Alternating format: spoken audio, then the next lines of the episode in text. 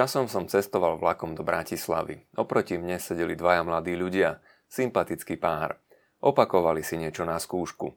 Počúval som všeličo zaujímavé o Európskej únii, jej histórii, spôsoboch fungovania. Zarazila ma však poznámka mladíka. Povedal dievčine, profesorke na začiatku poviem, aby ma zastavila, keď už to bude na Ečko, na štvorku.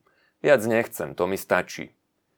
Už už som vyhrkol, za taký prístup by som ťa vyhodil, skôr než by si začal. Ale ovládol som sa, lebo som si uvedomil, že za taký prístup z mojej strany by som si tiež nezaslúžil iné než petorku. Ničomu by som v tej chvíli nepomohol. Keď som rozmýšľal, ako sa im prihovoriť, zazvonil mi telefón a moju pozornosť pohltili iné veci. Tak to neraz býva aj vo vzťahu cirkvi k mladým. Zvolíme si zlý prístup, neovládneme emócie, keď sa nám niečo nepáči a skôr ich odradíme, než povzbudíme. Alebo našu pozornosť jednoducho pohltia iné veci. Dôsledky bývajú nedobré. Vo Vatikáne v súčasnosti uvažujú nad tým, ako vo vzťahu cirkev mladí urobiť krok dopredu, zlepšiť veci, hľadať nové riešenia. V týchto dňoch zverejnili prípravný dokument, ktorý bude slúžiť ako základ pre nadchádzajúcu synodu biskupov. Tá nás čaká v roku 2018. Ako dobre viete, milí priatelia, len prednedávnom skončili synody o rodine. Na ich záver pápež František publikoval apoštolskú exhortáciu Amoris Letícia, o ktorej sme podrobne hovorili aj v tejto našej relácii. Môžeme si krátkosti pripomenúť, že synoda biskupov je nástrojom spolupráce svätého Otca a jednotlivých biskupov rozšírených po celom svete.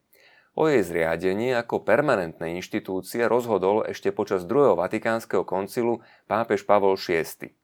Potom úlohy a činnosť biskupskej synody podrobne definuje kódex kanonického práva. Slovo synoda pochádza z gréčtiny a dá sa preložiť voľne ako schôdza či stretnutie – je vyjadrením kolegiality biskupov. Je to stretnutie s najvyšším veľkňazom.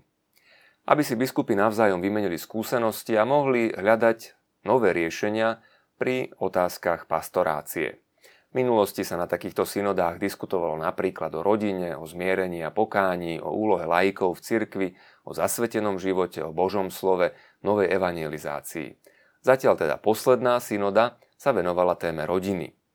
Čomu sa chystá venovať ďalšie stretnutie biskupov z celého sveta? Téma jasne vyplýva z listu svätého Otca, ktorý bol zverejnený spolu s prípravnými materiálmi ďalšej synody. A tento list bol adresovaný mladým. V Jánovom evaníliu nachádzame zdôvodnenie Ježišovho ohlasovania. Toto som vám povedal, aby vo vás bola moja radosť a aby vaša radosť bola úplná. Toto je Boží projekt pre ľudí všetkých čias a teda aj pre mladých 3. tisícročia. Píše sa v novom dokumente biskupskej synody. Ohlasovať radosť Evanielia je poslaním cirkvy. Synoda biskupov o novej evangelizácii a apoštolská exhortácia Evangelii Gaudium sa venovali tejto téme. Tomu, ako doprevádzať rodiny smerom k radosti, sa zasa venovali synody o rodine. A celou témou tej nasledujúcej biskupskej synody bude mladý, viera a rozlišovanie povolania. Cirkev sa rozhodla položiť si znovu otázku, ako čo najlepšie doprevádzať mladých, aby spoznali a prijali povolanie k radosti, k láske a k životu v plnosti. Chce ich tiež požiadať, ich samých, aby jej pomohli objaviť najvhodnejšie spôsoby hlásania radostnej zvesti. Práve cez mladých totiž cirkev môže načúvať hlas pána, ktorý zaznieva aj dnes. To zdôrazňuje dokument. Tak v časoch proroka Samuela, Jeremiáša, ako aj dnes existujú mladí, ktorí dokážu rozoznať znamenia čias, ktoré dáva Duch Svetý. A keď načúvame ich túžbam, môžeme vytušiť, aký bude svet zajtrajška, ku ktorému sa blížime a akými cestami má církev kráčať vpred. Silou mladých je schopnosť tešiť sa z toho, čo začína. Dávať sa nezištne, obnovovať sa, znovu začínať nové a nové podujatia, to sa píše v posolstve druhého Vatikánskeho koncilu, mladým z roku 1965. Koncil však pripomína, že táto sila je vlastná aj cirkvi. Bohatstva jej duchovnej tradície ponúkajú mnoho prostriedkov, ktorými môže doprevádzať dozrievanie svedomia mladých a formovanie ich skutočnej slobody. Prvý východiskový dokument, na ktorý sa chceme v našej dnešnej relácii pozrieť, si kladie za cieľ uvažovanie rozdelené do troch častí. Začína pohľadom na okolnosti dnešného sveta, na okolnosti, v ktorých vyrastajú mladí, aby potom predostrel ich život v perspektíve viery. Ďalej hovorí o rozlišovaní, ktoré cirkev vníma ako dôležitý nástroj. A práve tento nástroj chce ponúknuť mladým, aby vo svetle viery spoznali svoje povolanie. A napokon sa zameriava na možné spôsoby pastorácie povolaní mladých. Nie je to teda ešte hotový materiál, ale taký základný náčrt, podľa ktorého chce synoda postupovať pri uvažovaní a ktorého konečné ovocie bude k dispozícii na záver synodálneho postupu. Vzorom pre celý synodálny postup má byť postava svätého Jána Apoštola. Vo štvrtom evanieliu v ňom spoznávame osobitného mladíka, ktorý sa rozhodol nasledovať Krista, ale aj učeníka, ktorého mal Ježiš tak rád. Keď Ježiš prišiel, Ján Krstiteľ o ňom povedal, hľa Boží baránok. A jeho učeníci ho nasledovali. On sa obrátil a spýtal sa ich, čo hľadáte. Oni odpovedali, rabi, učiteľ, kde bývaš? Poďte a uvidíte, vraví Ježiš. Šli teda, videli, kde býva a zostali ten deň u neho. Boli asi 4 hodiny popoludní, vraví nám Jánovo evanielium. Hľadanie zmyslu života je vyjadrené práve v Ježišovej otázke, ktorou sa obracia na učeníkov. Čo hľadáte? Odpovedajú, že chcú vidieť, kde býva, on ich volá k sebe. Sú pripravení ísť, aj keď ešte nevedia, kam ich zavedie. Bolo to tak silné stretnutie, že si dokonca zapamätali aj jeho presný čas. Svetý Ján následne dostane možnosť byť svetkom utrpenia, ale aj vzkriesenia pána Ježiša. Je mu blízko pri poslednej večeri, vedie apoštola Petra k veľkňazovi, keď Krista zatknú. Čelí noci skúšky aj samoty, príjma Božiu matku pod krížom za svoju vlastnú, aby sa o ňu staral. Spolu s Petrom potom beží k hrobu, je svetkom zázračného rybolovu na Tiberiackom jazere, spoznáva vzkrieseného a svedčí o ňom. Práve postava svätého Jána môže pomôcť chápať povolanie ako postupný proces vnútorného rozlišovania a dozrievania vo viere, ktorý vedie k objaveniu radosti lásky v živote v plnosti, v darovaní v seba a v účasti na ohlasovaní pánovej dobrej zvesti. Nie je to bezproblémová prechádzka nejakou rúžovou záhradou. Je to dobrodružstvo plné skúšok a ťažkostí, avšak s hlbokým zmyslom a silne motivujúce. Táto postava je príkladom, podľa ktorého chce pokračovať aj uvažovanie synody.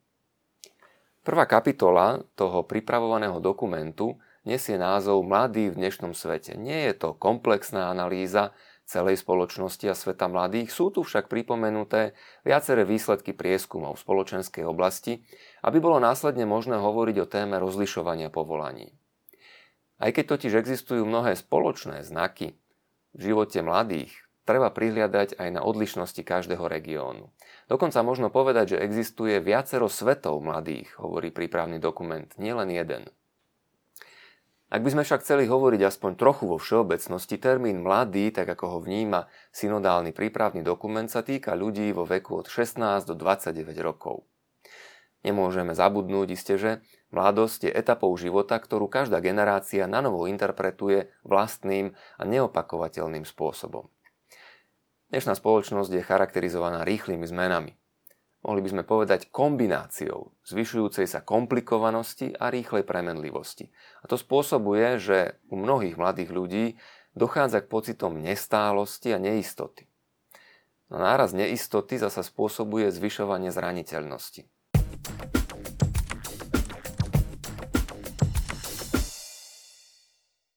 Mnoho mladých, všímajú si biskupy, žije ako druhá generácia teda rastú v spoločnosti alebo v kultúre, do ktorej sa ich rodičia ešte len pristahovali, po tom, čo odišli zo svojho tradičného domova.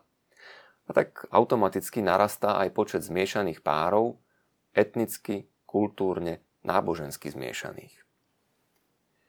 Početní mladí však žijú aj v situáciách zložitej, ťažkej chudoby, ako deti ulice. Na perifériách, nezamestnaní, stávajú sa obeťami obchodu s ľuďmi, či dokonca moderného otrokárstva, Niektorých z nich nalákajú do kriminálnych spolkov, či dokonca armád. Niekde sú dievčatá nútené vydať sa proti vlastnej vôli. Toto všetko sú existujúce problémy dnešného sveta.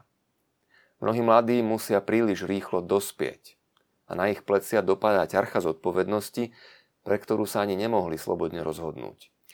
Nové generácie sú charakterizované modernými technológiami komunikácie a virtuálneho sveta. Tie im poskytujú mnoho príležitostí, ktoré predchádzajúce generácie nemali. Zároveň však často sú s tým spojené aj mnohé rizika. S tým musí počítať aj pastoračná aktivita cirkvy, ak má byť spoluvytvárateľkou primeranej kultúry. Ako mi to prednedávnom povedal jeden môj známy, človek si dnes musí dávať veľmi dobrý pozor na jazyk, čo pred mladými povie – lebo hneď majú v rukách telefón, hneď vygooglujú, či povedal pravdu, hneď ho usvedčia z každého aj najmenšieho omylu.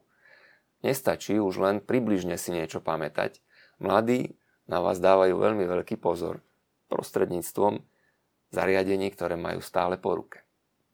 Západná kultúra zároveň šíri koncepciu slobody, pre mladých chápanej ako možnosť získavať stále nové príležitosti. A mladí tak odmietajú budovať svoj život v zmysle rozhodovania sa pre jednu oblasť a zanechania tých ostatných. A skôr sa prikláňajú k spôsobu, že dnes si vyberiem toto, zajtra sa uvidí možno niečo ďalšie. A to isté pre nich platí aj vo vzťahoch. Sú im bližšie dočasné než trvalé rozhodnutia. Rozprávali mi reholné sestry o svojej skúsenosti. Hovoria, mladí nie sú neochotní. Naopak, stretávame sa s tým, že sú veľmi obetaví. Urobia čokoľvek ich požiadame, neraz aj veľmi náročné veci. Ale príjmať dlhodobé záväzky, rozhodovať sa pre povolanie na celý život, keď ich pozývame napríklad k uvažovaniu nad reholným životom, to už sa im vidí nereálne.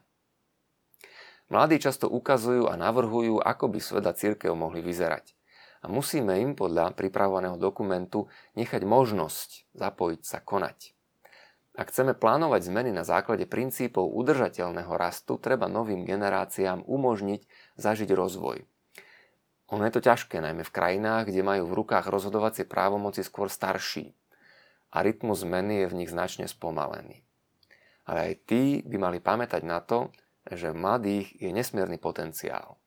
Bol som prednedávnom na jednom stretnutí, na ktorom sa uvažovalo o odovzdávaní slovenských, našich tradičných hodnôt ľuďom, ktorí prichádzajú zo zahraničia do našej krajiny.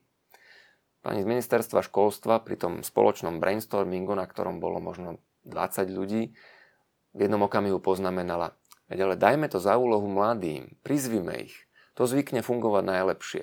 Nech oni povedia. Môžeme si namáhať naše mozgové závity, koľko chceme. Ale keď vyhlásite súťaž medzi mladými, nech už sa to, či, ne, nech už sa to týka čohokoľvek, oni prinesú také nápady a podnety, ktoré my nedokážeme vydolovať. Dajme im priestor, dajme priestor ich aktivite, je to ich krajina, ich budúcnosť.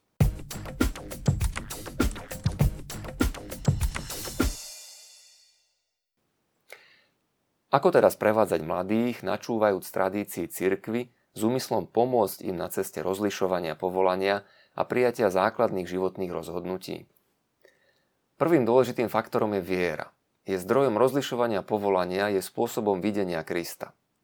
Prijať tento dar s radosťou a pripravenosťou slúžiť znamená urobiť ho plodným prostredníctvom konkrétnych životných rozhodnutí. Nie vy ste si vyvolili mňa, ale ja som si vyvolil vás. Milujte sa navzájom, pripomína Kristus. Povolanie k radosti a láske je základným povolaním, ktoré Boh vkladá do srdca každého mladého človeka, aby jeho existencia priniesla ovocie. Viera je darom z hora aj odpovedou na to, že sa cítime Bohom vyvolení a milovaní. Viera nie je útočišťom pre ľudí bez odvahy, ale dilatáciou, rozšírením života, osvecuje všetky vzťahy, pomáha budovať univerzálne bratstvo medzi ľuďmi všetkých čias. V Biblii nájdeme mnoho rozprávaní o povolaní mladých. Postupne si uvedomujú projekt Božej lásky. Realizuje sa už od stvorenia nášho sveta, dobrého sveta, ktorý bol stvorený pre život. Predmetom uvažovania synody je však predovšetkým rozlišovanie povolaní, teda proces, v ktorom sa človek v dialogu s pánom a počúvajúc hlas Ducha Svetého rozhoduje pre základné východiska. Počnúť stavom, ktorý si volí pre svoj život. Kladenie základných otázok sa samozrejme týka každého človeka, ale veriaceho ešte viac – intenzívnejšie. Pýtame sa, ako žiť dobrú zväzť Evanielia a odpovedať na pozvanie, ktoré pán ponúka všetkým. Prostredníctvom manželstva, zasveteného života, kňazskej služby a do ktorej oblasti investovať osobné talenty. Profesia, dobrovoľníctvo, služba chudobným, politická oblasť. Duch hovorí a koná v živote každého, ale udalosti, ktoré zažívame, sú samé o sebe nemé alebo neurčité, pretože im možno dať rozličné interpretácie. A tu je potrebný proces rozlišovania. V tomto duchu Evangelii Gaudium pripomenulo tri základné kroky. Rozoznávať, interpretovať, vyberať. Rozoznávanie, rozpoznávanie sa týka toho, čo jednotlivé udalosti, vzťahy v mojom živote spôsobujú v mojom vnútri. Pocity, emócie rozličného charakteru, smútok, temnota, plnosť, strach, radosť, pokoj, prázdnota, neha, hnev, nádej, mnoho smerov maláka. Treba pomenovať tieto pocity, vášne, ktoré vo mne život vyvoláva, bez toho, aby som ich hneď posudzoval. Zachytiť chuť, ktorú zanechávajú, teda súlad či nesúlad medzi tým, čo prežívam a cítim vo svojom vnútri. Tu je veľmi potrebné nechať zaznieť Božie slovo. Meditácia o ňom pohýňa vášne a skúsenosti do kontaktu s vlastným vnútrom a ponúka aj možnosť, aby veci vyšli na povrch, keď čítame o udalostiach, ktoré písmo rozpráva. Je to dôležitá skúsenosť najmä pre mladých, ktorí silne zažívajú túžby, ale môžu sa niekedy aj prelaknúť alebo stratiť odvahu robiť veľké kroky, ku ktorým sa síce cítia povolaní, no chýba im potrebná istota. Samozrejme, nestačí veci len pomenovať to, čo prežívame. Treba ich správne interpretovať. Inými slovami, pochopiť, čo duch hovorí prostredníctvom toho, čo prežívame. Často rozprávame o skúsenosti, ktorá sa nás dotkla, ale ťažšie je uchopiť jej podstatu a zmysel emócií, ktoré sme zažili, zhodnotiť, či nás vedú k niečomu konštruktívnemu, alebo nás len zavierajú do seba samých. Toto rozlišovanie sa dnes uskutočňuje vo vnútornom dialogu s Bohom, pri aktivovaní všetkých schopností človeka. Pomoc niekoho skúseného je tu vzácnou oporou. A práve církev ju ponúka, bola by škoda túto ponuku nevyužiť. Keď pocity a vášne rozpoznávame, interpretujeme, autentická sloboda a zodpovednosť nás vedú k prijatiu nejakého rozhodnutia. To je samozrejme vždy aj obmedzené našou ohraničenosťou, ale v každom prípade snažíme sa oslobodiť od slepej sily pocitov, túžob a vášní, ktoré súčasný relativizmus zvykne brať ako finálne kritérium ľudského rozhodovania. Tým bohužiaľ mladého človeka vrhá priam do vezenia jeho rozmarnosti a náladovosti. V minulosti sa často základné životné rozhodnutia robili nie tými, ktorých sa týkali. V niektorých častiach sveta je to tak aj dodnes. Pastorácia povolaní má za úlohu, aby rozhodnutia mladých boli skutočne slobodné i zodpovedné. Nikto nemôže byť nútený vstúpiť do manželstva alebo zasveteného života podľa rozhodnutia svojich rodičov či príbuzných. To rozhodnutie musí byť osobné, slobodné a dobrovoľné. Zároveň však treba pripomenúť, že rozhodovanie nemôže uviaznuť len vo vnútri. To je častým rizikom súčasnej kultúry. Ale má sa prejaviť aj navonok. Musí sa inkarnovať do života človeka aj do jeho vonkajšej činnosti, teda vziať na seba meso a kosti, mohli by sme tak povedať, príjmajúc aj riziká, ktoré z toho vyplývajú, teda výsť aj zo strachu z pochybenia, ktorý sa pre mnohých stal tak paralizujúci, že zostávajú len prestupovať na mieste. Rozlišovanie samozrejme nekončí jediným aktom vôle, aj keď v každom povolaní sa dá identifikovať dôležitý rozhodný bod – Rozlišovanie je ale proces. A ten sa vyvíja v čase. To vidíme na Abrahámovi a Sáre, vidíme to na Pane Márii. Premýšľa nad slovami, ktoré počúva, nad udalosťami, ktoré vidí, ktorých je svetkyňou, aj keď ešte všetko nechápe. Čas je potom dôležitý na overenie správnosti rozhodnutia. Prijať povolanie, misiu znamená byť ochotný riskovať vlastný život, vziať na seba kríž, kráčať v Ježišových stopách, ktoré smerujú do Jeruzalema. Mladý človek pre správne rozhodovanie musí prestať chcieť stáť v centre pozornosti. Najmä v kultúre dnešného individualizmu treba dať pozor na to, ktoré rozhodnutia sú poznačené narcistickým hľadaním vlastného seba uplatnenia a ktoré sú skutočným daním sa k dispozícii, štedrým darovaním seba samého. A to sa týka aj manželstva, kňastva, reholného života. Nesmú byť len sebastrednou sebarealizáciou – ja som povolaný, na mňa pozerajte, mňa si všimnite. A tak je veľmi dôležitý kontakt s chudobou, s raniteľnosťou, s nedostatkom, s pokorou. Čo sa týka budúcich pastierov cirkvi, je potrebné najmä podporovať ich rast v disponibilite, v ochote. Ochotu nechať sa preniknúť, ako to hovorí pápež, pachom. V rozlišovaní teda badáme tri okolnosti. Poprvé, Duch Svetý koná v srdci každého človeka prostredníctvom pocitov túžob Tie sa spájajú s myšlienkami, obrazmi, projektami. Pozorne počúvajúc, človek má možnosť interpretovať tieto signály. Druhá okolnosť je, že ľudské srdce je kvôli krehkosti a hriešnosti rozdelené. Lákajú ho rôzne podnety, neraz protichodné.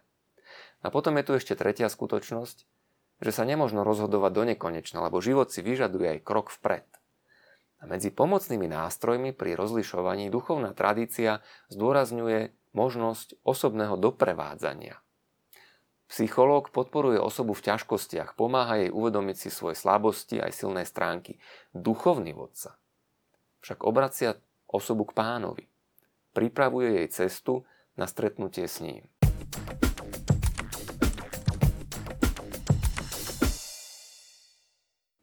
V evaneliových rozprávaniach Ježiš svoj pohľad lásky transformuje do povolania, do jedného slova, ktoré je povolaním k novosti, tu treba prijať, k budovaniu. Povolať na prvom mieste znamená prebudiť túžbu, oslobodiť ľudí od toho, čo ich zväzuje, alebo od pohodlnosti, ktorej si hovejú.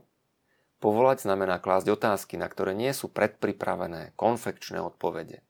Práve toto, nie iba vynúcovanie predpisov a zachovávanie noriem, toto vedie ľudí k tomu, aby sa vydali na cestu, aby sa stretli s radosťou Evanielia. Osobitnú pozornosť si zaslúžia nové médiá. Oni sú pre mladých miestom života. Aj tu je však nejedno riziko, nielen výhody, aj tu sa objaví šikanovanie, hazard, pornografia, nebezpečenstva chatroomov, ideologická manipulácia. Ale je to nový aeropák, na ktorom treba byť a o ktorom nás aj mladí majú čo naučiť. Totiž medzi jazykom mladých a jazykom cirkvy sa neraz vytvára priepasť, tu treba preklenúť. Dokument hovorí o tom, že napríklad šport je vynikajúcim nástrojom. Takisto hudba, umenie, to sú privilegované jazyky, ktoré sprevádzajú cestu mladých. A svätý Otec pripomína, že v celom našom úsilí venovať sa mladým treba skôr podnecovať procesy, než ovládať priestory. Nie dominovať, ale slúžiť ľudskému rastu každého človeka.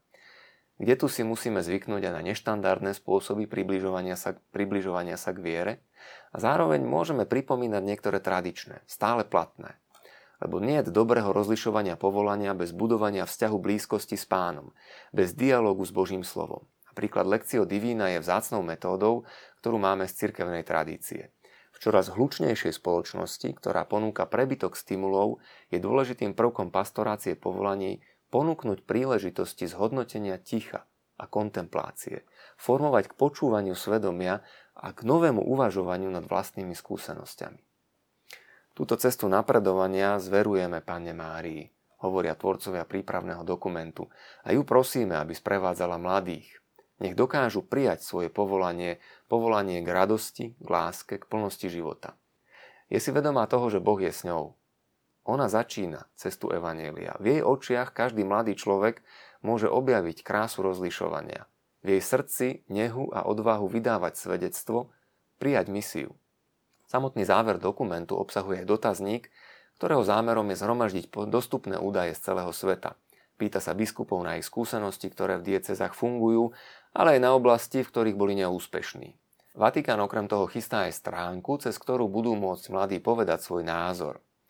Trochu úsmevné bolo, že pracovná verzia tejto stránky nefungovala, kedykoľvek som sa na ňu počas prvých dní pokúšal dostať a že prípravný dokument, o ktorom sme dnes rozprávali, nám z Vatikánu na adresu konferencie biskupov Slovenska prišiel asi 70 krát, kým sa celkom nezahotili schránky. Bolo zrejme, že v Ríme má niekto zavírený počítač. Prišlo mi na mysel, že aj tu by bolo možné pýtať sa na názor a pomoc mladých. Aj keď jeden takýto problém samozrejme nemôžeme zovšeobecňovať. No ale ako to chodí, začiatky niekedy bývajú ťažké. V každom prípade je však dobré, že Vatikán vyšiel s iniciatívou v tomto smere a chce venovať zvýšenú pozornosť mládeži a spôsobom odovzdávania viery, rozlišovania povolania. Chce hľadať spôsoby správneho prístupu, aby sme mladých neodradili, ale skôr pritiahli k evanieliu. Aby sme sa ako cirkev nenechali pohltiť inými vecami, ktoré sa nám a zda v danom okamihu zdajú viac naliehavé. Z hľadiska budúcnosti sa však téme mládeže nemôžu vyrovnať a určite ju nemôžu prevýšiť. Budeme určite sledovať, ako sa táto iniciatíva ďalej bude rozvíjať, čo všetko prinesie. Milí diváci, na dnes vám ďakujem za vašu pozornosť a teším sa na stretnutie s vami pri ďalších pokračovaniach našej relácie v kontexte. Dovidenia.